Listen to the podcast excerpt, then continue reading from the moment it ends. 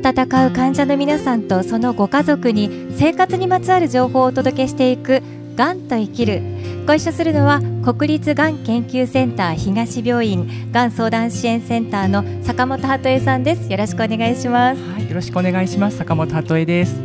ご案内は私小賀良子ですさあ今回私たちは千葉県柏市にあります三井ガーデンホテル柏の葉パークサイドのホテルのロビーに来ています。えー、ここ坂本さん本当にこう日が差し込んで、うん、とても暖かい雰囲気のロビーなんですよね、うん、オレンジやきなり色やベージュのファブリックがたくさん使われたソファーだったりクッションだったりがあってちょっとこううとうととお昼寝もしたくなるぐらいに、うん、そうですね、えー、本当にこのカラーの選定一つとっても治療受けにいらっしゃる方々本当に緊張した気持ちで病院にいらっしゃると思うんだけども、この建物に入った瞬間に少しでももほっとしていただけるようにという、そんな願いが込められてこういったコーディネートになっています、そうですね、うん、本当に居心地のいい空間です。さあ今週と来週の2回にわたりましてここ三井ガーデンホテル柏の葉パークサイドから公開収録として番組をお届けいたします。では早速今回のゲストをご紹介いたします。国立がん研究センター東病院医薬品開発推進部国際研究推進室長の中村義明先生です。中村先生よろしくお願いいたします。はいよろしくお願いします。今日はこのような場にあのお呼びいただきましてありがとうございます。先生ちょっと緊張していらっしゃいます。ねあの 何喋ったらいいかちょっとわからない私はドキドキしちゃいました先生、はい、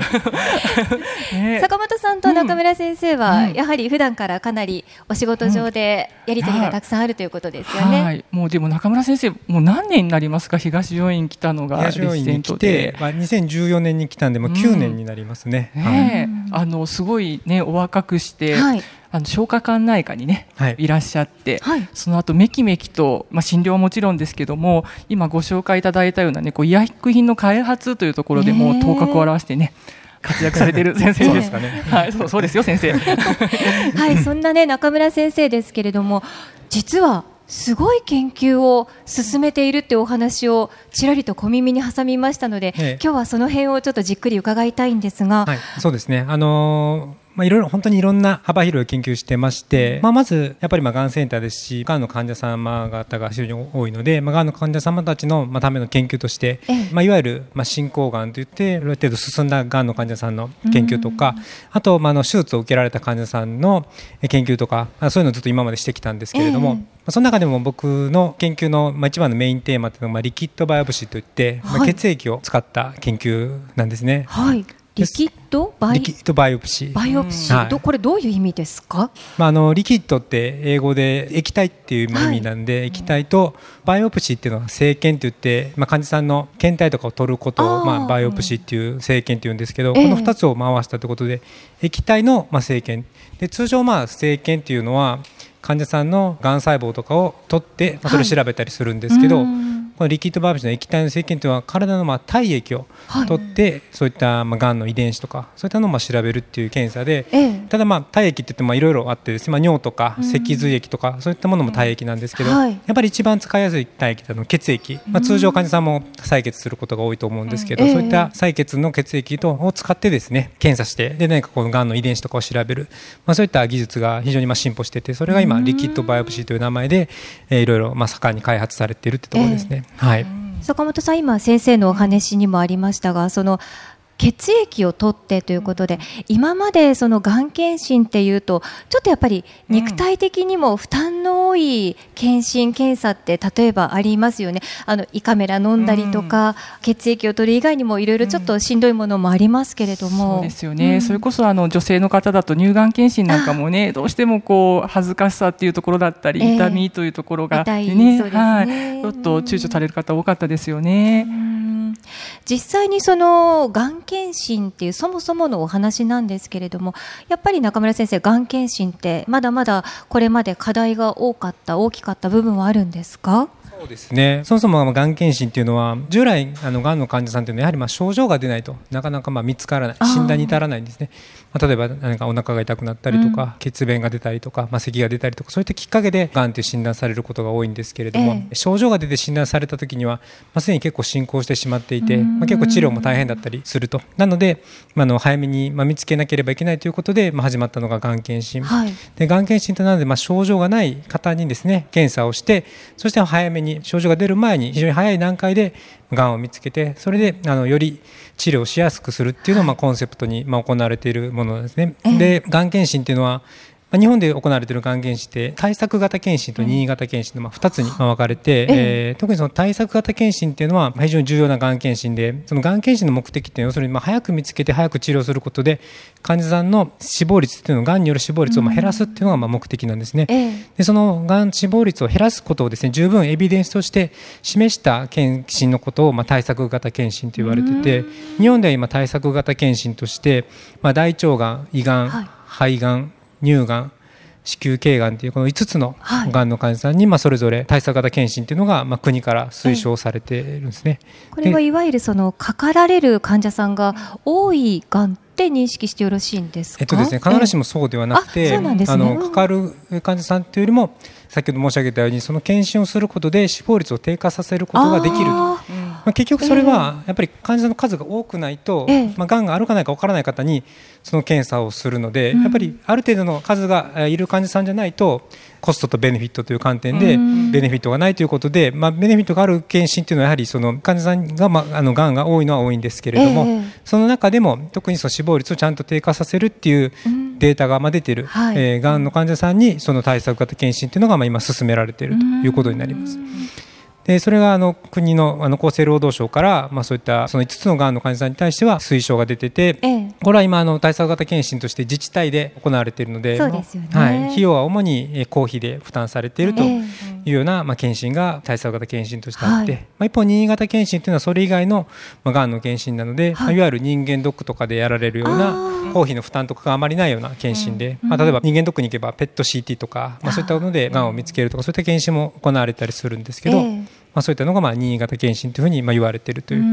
これがまあがん検診なんですけど、まあ、今のご質問はそのがん検診のまあ課題とかですね、まあ、そういったものを考えた場合、まあ、がん検診の課題って主にまあ3つぐらいあるんですね。はい、つ。1つは今あるそのがん検診の方法っていうのは必ずしもパーフェクトじゃないんですね。だからその検診のを受けたからといってすべてのがんを抱えている方がまあがんが見つかるわけではないと、えー、まあ、例えば肺がんにはですねえー、今核炭細胞診の検査とレントゲン検査っていうのが推奨されてるんですけど、うんはい、これって結構やっぱ古い方法で必ずしもそのがんをもう早めに見つけるっていう意味ではちょっとこの能力がまあ不足しているようなまあ検査だったりはするんですね。でまあ、海外、まあ、特にアメリカとかでは喫煙者っていう、まあ、非常にリスクの高い方限定ですけど、まあ、肺の CT 検査ががん検診として行われたりしてですね、まあ、そういったものの方がやはり精度が高いんですけどやはりただそこは費用が高くなるんで、まあ、それが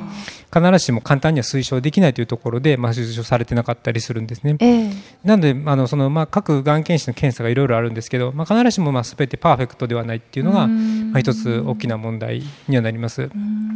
で次のまあ2つ目の問題としてはですね、まあ、一番大きな問題なんですけどそのがん検診がやはりまあ5つのがんの患者さんにしか推奨されていない、はい、今の日本で例えばそのがんで亡くなる患者さんの数を見ると、まあ、少なく見積もってもえー、がんで亡くなる方の半分以上の方がですね、ええ、その5つのがん以外で亡くなっちゃうんですね。あ、半分以上、そうなんです、ね、そうです。少なく見積もってもなんで、本当はもっと多分多いんですけど、はい、だから今推奨されているがん検診だけでは、まあ、全てのがんの患者さんを早めに見つけて、まあ、救うっていうことにはちょっと向いていないというかまだ不十分であるというのが、まあ、大きな問題かなと思います。えー、でまあ、あと3つ目の問題はあの検診控えっていうのがあってですねやはりまあ、はいがん検診の、まあ、例えば通知が来ても必ずしも皆さんが行くわけではなかったり、うん、まあ、自治体によってはなんかこう通知の仕方も結構違うんですよね。あそうなんですね。うん、なんかいろいろ工夫してますよね。ねで僕の奥さんとかも多分ずっと来てなかったんですよ。柏市に住んでるんですけど柏市から全然来てなくて、ええ、柏市に問い合わせて初めて来たりしたんですね。あなんかこう自動的にね 自治体からお手紙がお家にある一定の年齢になったら 来るのかなと思ってたんですけど、必ずしもそうではないんですね。そうなんです。よ。でそういうまあ通知の仕方にも問題がありますし、まあ来てもやっぱり皆さんが行くわけではないですし、あの特にここ近年問題になっているのは COVID ですね、コロナの影響で受診控えっていうのが非常に広がっていて、まあ結果そのがん検診を受診した方っていうのはまあ、2020年とかですね2021年とかはまあ非常に減ってるんですね2019年に比べて、はい、でその結果、まあ、何が起こったかというとやはりまあ進行して見つかった患者さんというのは非常に増えてる。もう実際にそういうデータが出てき始めてるんですね。うん、まあ、そういったところもまあ問題なので、まあ、改めて申し上げると、まあ、がん検診そのもの自体がまだパーフェクトでもないですし、えー、カバーできているがんの患者さんも少ない。そしてなかなかがん検診を受けるのにもいろいろハードルがある、まあ、さっき坂本さんおっしゃったようにあの乳がんのマンモグラフィーとかもですね、はい、あの問診診察やマンモグラフィーもあるので、まあ、結構女性の方には負担の大きな検査にもなりますので、まあ、そういったところで、えー、やはりまあ受診を控えるということもありますので、えー、まあ、そういったのががん検診の今の大きな問題かなと思います。坂本さんこう伺うとと本当にがん検診ってもちろん受けた方がいいのは当然ですけど、うん、なかなかまだまだ本当にこれからのもの、うん、これからどんどん変わっていくべきものでもあるんだなというお話ですよね。そうですね、うん、でまさに私と中村先生勤務する国立がん研究センター東病院こう今提供されている医療だけにこう満足するのではなくてやっぱりよりいい方法で、まあ、なおかつやっぱり患者さんにとって負担のない方法は何なのかということを日々考えなさいということでね、あの病院長をはじめ、ね、いつもあの本当に指導を受けるんですけども、えー、まさにその点でもそういう観点からも中村先生あの検診の部分えあのご負担をね患者さんのご負担減らす方法でっていうところできっとあの模索してこられたのではないかと思います。あのその中村先生が今研究進めていらっしゃるのがこれからのがん検診のプロジェクトということなんですよね。そうですね。はい、あのまさにその先ほど申し上げたように私の研究のまあメインテーマの一つがリキッドバイオプシーで、うん、えー、血液でまあいろいろ診断すると。でこれまでですねその進行がんの方とか手術された方のリキッドバイオプシーの研究をずっといろいろやってきたんですけども次はですねそのがん検診にリキッドバイオプシーをまあ活用したいと、まあ、いうふうに考えているというところです。あの今、中村先生、すごくさらっと、うん、あのおっしゃってますけど坂本さん、このリキッドバイオプシーって、うん、多分ものすごい研究最先端の研究なんですよね。ものすごい研究だと思います。で、ええそうですね。中村先生はいつも多分皆さんさらっと言ってるなって見えると思うんですけど、ええ、常にこの雰囲気なんですね。でもあの実はですねこれを中村先生があの見出したということが分かった時にやっぱりこう院内のスタッフ、まあ、院長先生も含めても非常によかったよねっていうようなあの空気に包まれたのは先生ご存知ですか？すごく喜 ご存知ですか？あのす本当ですか？すごくねあの大津先生もね喜んでおられていやもちろんそしてやっぱり私相談支援センターにいるとコロナ禍になってから特に検診の通知来たけど受けに行くの怖いんですっていうご相談たくさん受けたんですよ、そういう立場からすると今後変わっていくんだっていうのは我々相談支援の立場から見てもですね非常に喜ばしいなと思って、おあのはいお聞きしてます。えー、あのもう少しそのリキッドバイオプシー多分世界でも研究を進めているのってごくごく限られた場所でしかされてまだないということなんですよね。そうですね。今、あの本当にまあ始まったばかりというか、えー、こうリキッドバイオプシーですね。血液でまあ癌を診断しようというのは実はまあ結構古くからいろいろ研究自体はされてはきたんですね。えーでただ、やっぱりまあそういう、まあ、十分なものがなかったために、まあ、これも実際、我々の手元に届いてないんですけども、はい、最近、その技術がすごく進歩して、まあ、大きく変わったこととしてですね、まあ、性能も上がったというのもあるんですけど、うん、それだけではなくて、まあ、非常に複数のがんをですね一つの血液検査でまあ見つけれるという技術が進歩してきたんです、うん、えちなみに血液はそれはどれぐらい取ればえっとですね、今で大体、えー、20cc ぐらいと言われてるんで採血が2本ぐらいなんですね。そんな少なくていいんですか？そうですねそれでもういろいろながんを種類を渡って分かる。分かるというのがような技術が出てきたというところですね。うん、これまではその本当に大腸がんだけとか肺がんだけとかでいろいろ血液の、まあ、リキッドバイオプシーというのが作られてはきてたんですけど、その技術の進歩によって、まあ、いろいろあの複数の、まあ、複数といってもですね本当に、うん、えー、まあ、ものによってはもう50以上のがんの種類とか、えー、まあ、そういったものを見つけれるようになってきてますので、まあ、先ほど申し上げた今のがん検診の、まあ、大きな問題の一つとしてのそのがん種を限られている、えー、まあ、5つのがん種しか今日本では推奨されていない、まあ、そういったところでカバーできてないがんの患者さんを、まあ、広くカバーできる。特にですね、まあ、世界的には期待されているのは非常に予後が良くないというか治療が難しいと言われている膵臓がんの患者さんとか、はい、あと女性で言いますとやっぱり卵巣がん、うん、卵巣がんの患者さんって、まあ、女性でも非常に多くてでかつやっぱり治療が難しかったりしてですね、結構やっぱり見つかるときは症状が出て見つかるときは結構進んでしまっているということが多いんです、なので、まあ、これまでに結構さまざまな研究でこう卵巣がんを早く見つけようという研究も行われてきたんですけどなかなかあの全てうまくはいってなかったんですね。なので、まあ、そういったあの本当に検診とかが必要な方々とかですね、えそういったところにまあ届けられるようにこのすべてのがんを対象にしたリキッドバイオプシーというのがまあ出てきたというのがすごくいいところで、まあ、それをですね、そのがん検診になんとか取り入れられるように、えー、まあ我々も今努力しているというところになります。そのもしかすると医学的な知識がない立場として伺うと難しいかもしれないんですけどリキッドバイオプシーって何をその血液の何をどうしたら何が分かるんですか、ね、あの難しい話になっちゃうんですけど、えー、でも簡単に言うと血液の中にもですね、えー、がん細胞から出ている、がん細胞の中にもその DNA とかが入ってるんですけど、そういった DNA、がん細胞に入っている、まあ、DNA とか遺伝子っていうのは、まあ、通常の体の中の、まあ、正常の細胞にある DNA とはちょっと違うんですね。えー、その DNA の違い、その DNA から出ているサインの違いを、まあ、見つけることで、えーまあ、このがんの存在を明らかにする、診断するっていうのが今のリキッドバイオプシーの技術になります。うんこれって坂本さん本当に東病院で、うん、その中村先生のチームが主体となっても、うん、結構世界的に見ても、一番こう先端の研究っていう感じなんですか、だと思いますが先生これはご自分でおっしゃった方が多分あのほら先日ちょっとほらあの某ね雑誌に載ったのかなと思うんですけどもね、はい、あの私が言うとあれよかった自分でカミングアウトそうですねあのでもあの我々もですねあのもちろんこう最先端としてこう努力はしているところでもあるんですけどやはりまあこういった技術って結構海外がね進んでたりするんですよ、えー、なのでまあその海外にまあ追いつけ追い越せでまあ今頑張っているところなんですね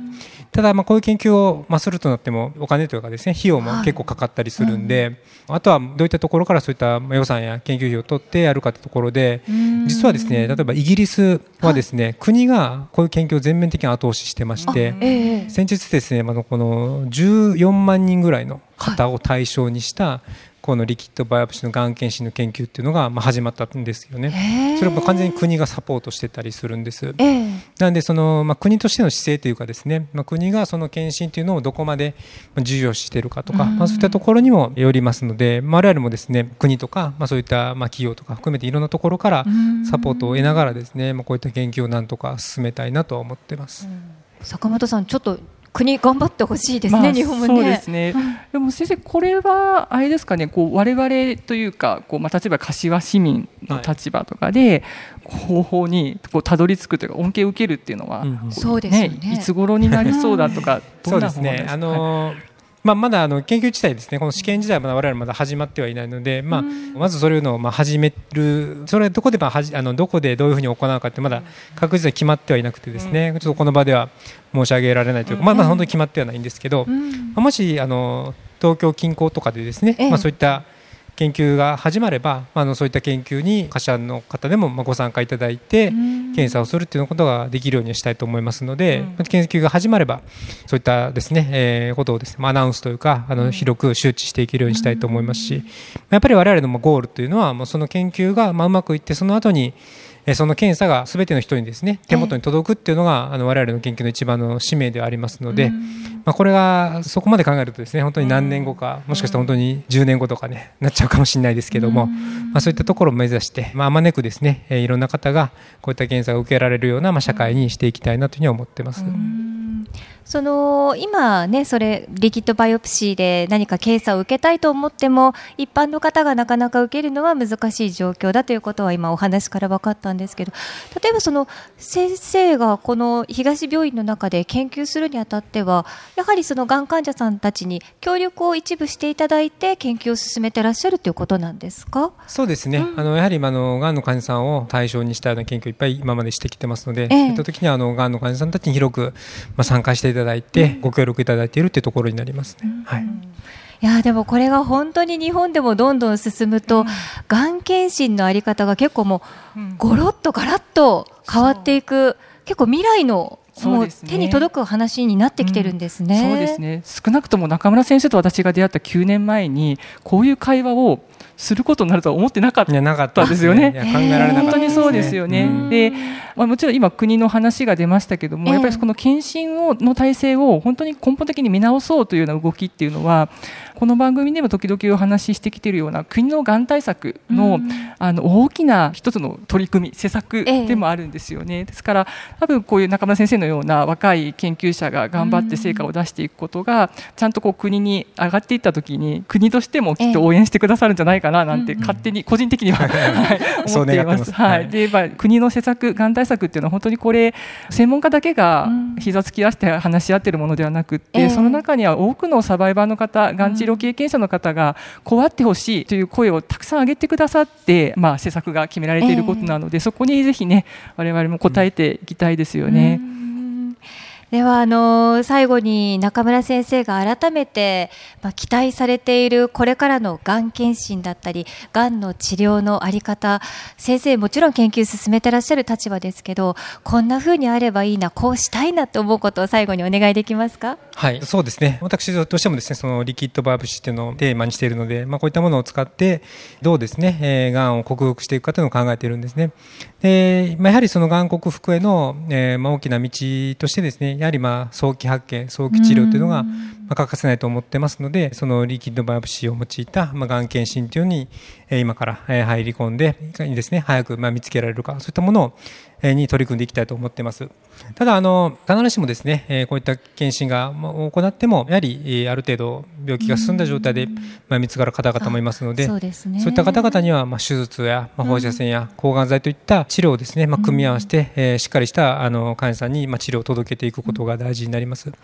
で、私たちですね、あの、リキッドバイオプシーの研究ですと、あの、例えば手術をした後の患者さんも、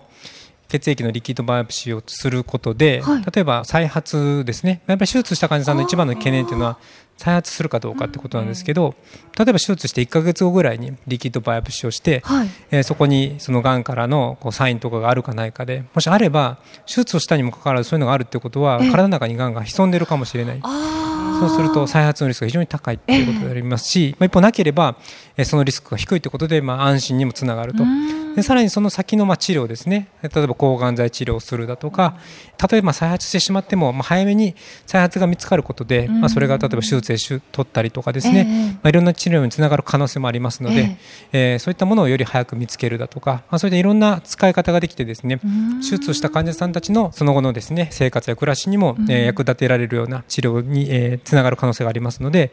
我々実際そういった研究をやってきて、まあ、そういった今データもいろいろ今あの世界的に公表しているところですので、まあ、そういった形でですね必ずしもリキッドバイオプシーだけが全てじゃないんですけど、まあ、がんの患者さんたちがよりまあ負担少なくですね、まあ、病気も早く見つかり、まあ、より早い治療をですね受けられるような、まあ、そういった未来を作りたいと思っています。でまあ、最後にですねそのやっぱりいろいろ研究やっていくとどうしても我々だけで考えると、まあ、非常に研究者目線になっちゃって、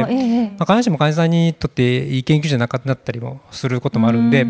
我々あの今あの患者市民の方々ですね PPI 活動っていうのがあるんですけど、はい、 Patient Public Involvement といってがんの方とかそういった市民の方とかに研究に参加していただいて、まあ、こういった方々の意見を取り入れて、えー、よりですね患者市民の方に、まあ、より近いですね研究をできるようにとも心がけてますので、まあ、今度のそのがん検診に関しても、まあ、そういったものを取り入れようと思ってますし、まあ、よりがんの方々ですねにも親しみやすいような研究をしていくことで、よりいい研究をねしていきたいなというふうに思ってます。はい、いや本当に坂本さんも、うんなんでしょうね。可能性しかないというかそうですね。すごくこう希望を感じるお話ですね。うん、そうですね、うん。あの私こうがん領域に転校したのが、まあ、今から20年ぐらい前になるんですけれどもやっぱり当時って何て言うんでしょうね。本当にとにかく何か治療してください、うん、本当にこう一日でも長く生きたいっていう思いがやっぱ強く、また診察室では常にその話が出るような状況でした。で今先生方のあの中村先生の先輩方のこうご尽力によって長期生存それこそ10年生存率っていうものが公表されるような時代になってきましたがやっぱりこう医学の発展ってやっぱりこうすごく喜ばしい一方で非常にこう長引く治療によってそれこそあの外見が変わってしまったりだとか。あとは先生が今おっしゃったようなこう術後根治目的のオペをしたんだけれども、えー、再発予防のために抗がん剤を半年やることによって手足のしびれがこう出現してそれが終わってもなかなか引かないとかですね、うん、生活の不自由っていうものがやっぱりこう長期的に出てすごく辛い。こう長生きできるんだけれども辛い生活が辛いっていう声もこの10年ほどはずっと聞いてきたんです、えー、そういう中でそこをどうクリアにしていくかっていうことになった時にまさに今日先生がおっしゃった、本当に必要な人にだけ抗がん剤を投与するとかですね、やっぱり必要じゃないと思われる方には不必要な苦痛をね与えない医療っていうものがもし実現するのであればやっぱりもう本当にこんなにいいことはないなと思って今お伺いしてました。本当ですね、はい、いや本当に中村先生これからもたくさんの方のために研究大変だと思いますけれども、はい、どうぞ頑張って進めてください。はい、はい、ありがとうございます。ありがとうございます。ありがとうございます。ということで今回のゲストは国立がん研究センター東病院医薬品開発推進部国際研究推進室長の中村義明先生でした。中村先生お忙しいところ本当にありがとうございました。どうもありがとうございました。ありがとうございます。千葉県柏の葉にある国立がん研究センター東病院の敷地内に病院連携宿泊施設三井ガーデンホテル柏の葉パークサイドが開業しました。がん治療経験者医療関係者の方々からのご意見を反映し客室にはご要望の多かった電子レンジペットボトルオープナーなどを設置。浴室洗面台入り口には治療中の筋力低下に備えて椅子をご用意しました。館内は24時間ケアスタッフが常駐し国立がん研究センター東病院と連携しながらご宿泊時の急な体調変化をサポートします。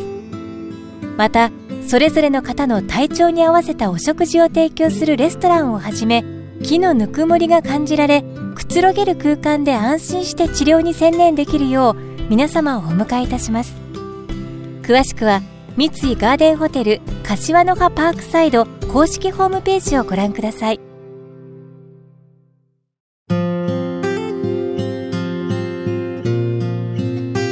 がんと闘う患者の皆さんとそのご家族のために生活にまつわる情報をお届けしていく「がんと生きる」坂本さん、今回ね初めての公開収録ということで、はい、はい、たっぷりお話も伺いましたが、うん、いかがでしたか？そうですね。個人的にはですね本当にあ